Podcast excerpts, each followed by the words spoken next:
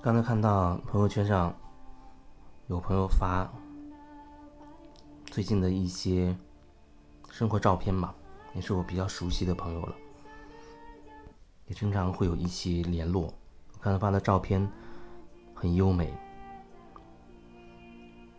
去各种各样的地方去玩，其实是出差了，因为工作性质去出差，然后工作也很辛苦，但他拍的照片很休闲。那也他拍，他也拍了自拍的脸上的特写，透过他的眼神可以感受到，感受到一些蛛丝马迹。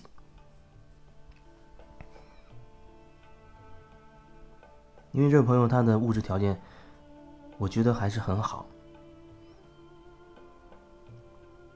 可是也总是觉得他又过得不那么开心。曾经也和他聊过。很多人和我发现也是这样，他的物质条件其实已经不错了，有很宽敞的房子，有自己的车子，也有一些空余的时间可以去做自己想做的事，出去玩。可是他还是觉得生活不那么如意，啊，不那么开心，总是觉得心中有事。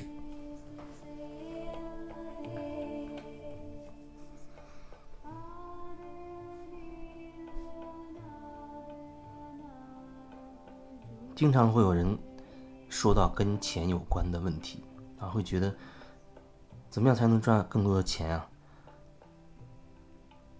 然后觉得自己的钱不够，等等。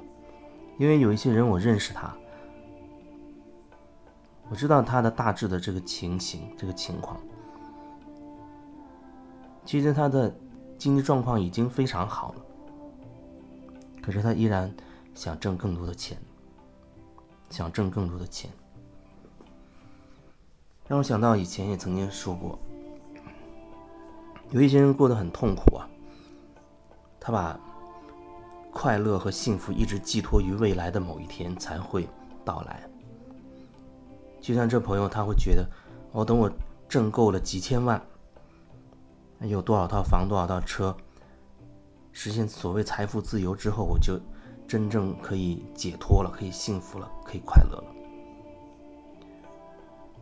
然后可能一晃，十年就过去了。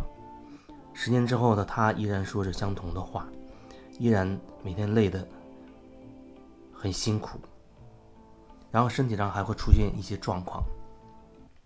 渐渐的，那挣来的很多钱啊，都用各种途径又消耗掉了，啊，跑到医院或者买。各种保健品，等等。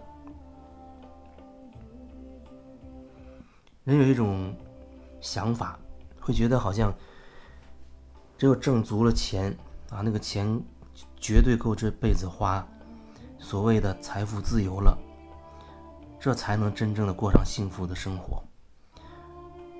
可是你说财富自由，什么样的情况才叫财富自由？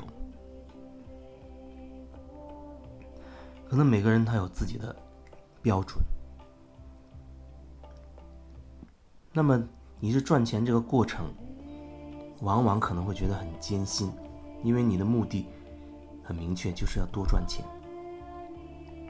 就像有人曾经告诉我，他说：“你那有没有什么赚钱的，呃，事情可以做，可以合作啊？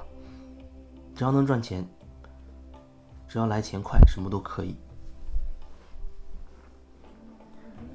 但是我觉得，一个人过得不快乐，有一个很大的原因，就是他一直都在做着自己不喜欢的事情，一直在做自己不喜欢的事情，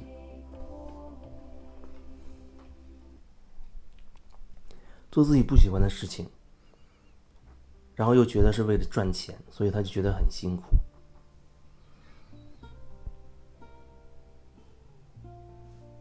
他会把。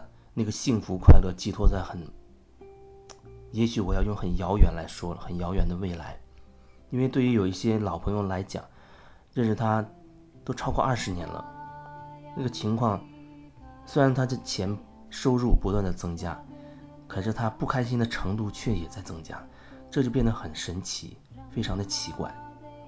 如果按照很多人的那个理念，钱越多会相对越开心一些。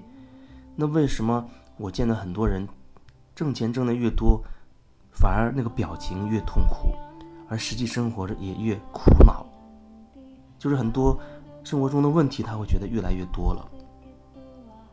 很多人聊到后来都会怀念小时候哦，我觉得小时候那个童年呀，无忧无虑。虽然说有时候会被爸妈打，或者被要求去背一首古诗之类的，可是不得不说，小时候的那种天真纯净，那种基本可以很自由自在的那样的状态，是非常叫每一个人向往的。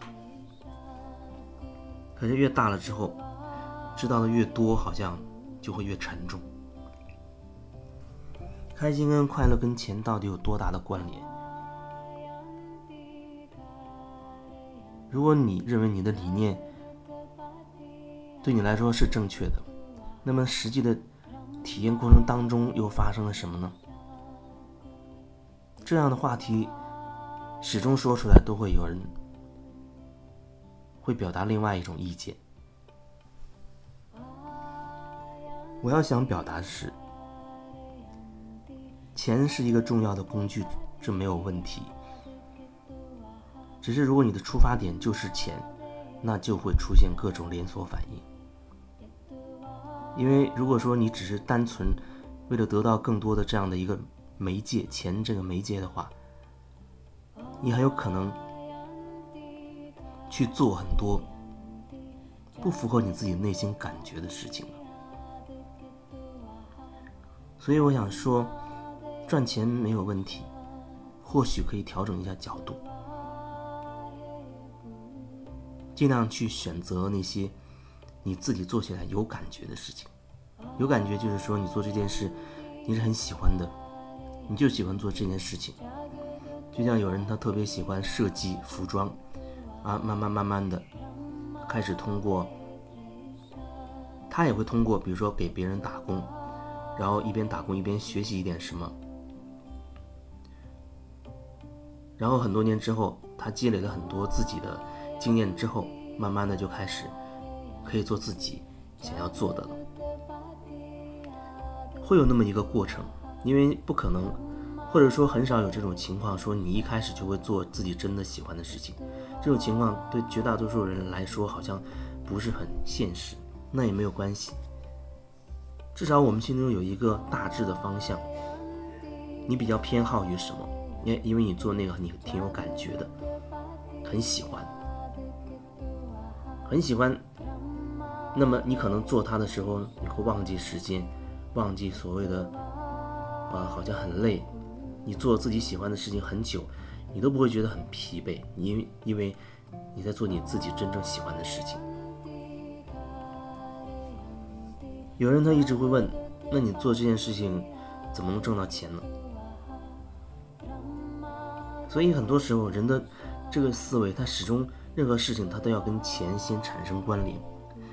可这世界这个世界真的就是一个悖论，你越是要跟钱产生关联的话，那恐怕你越难找到你自己真正喜欢做的事情。可是有一些人，他恰恰是。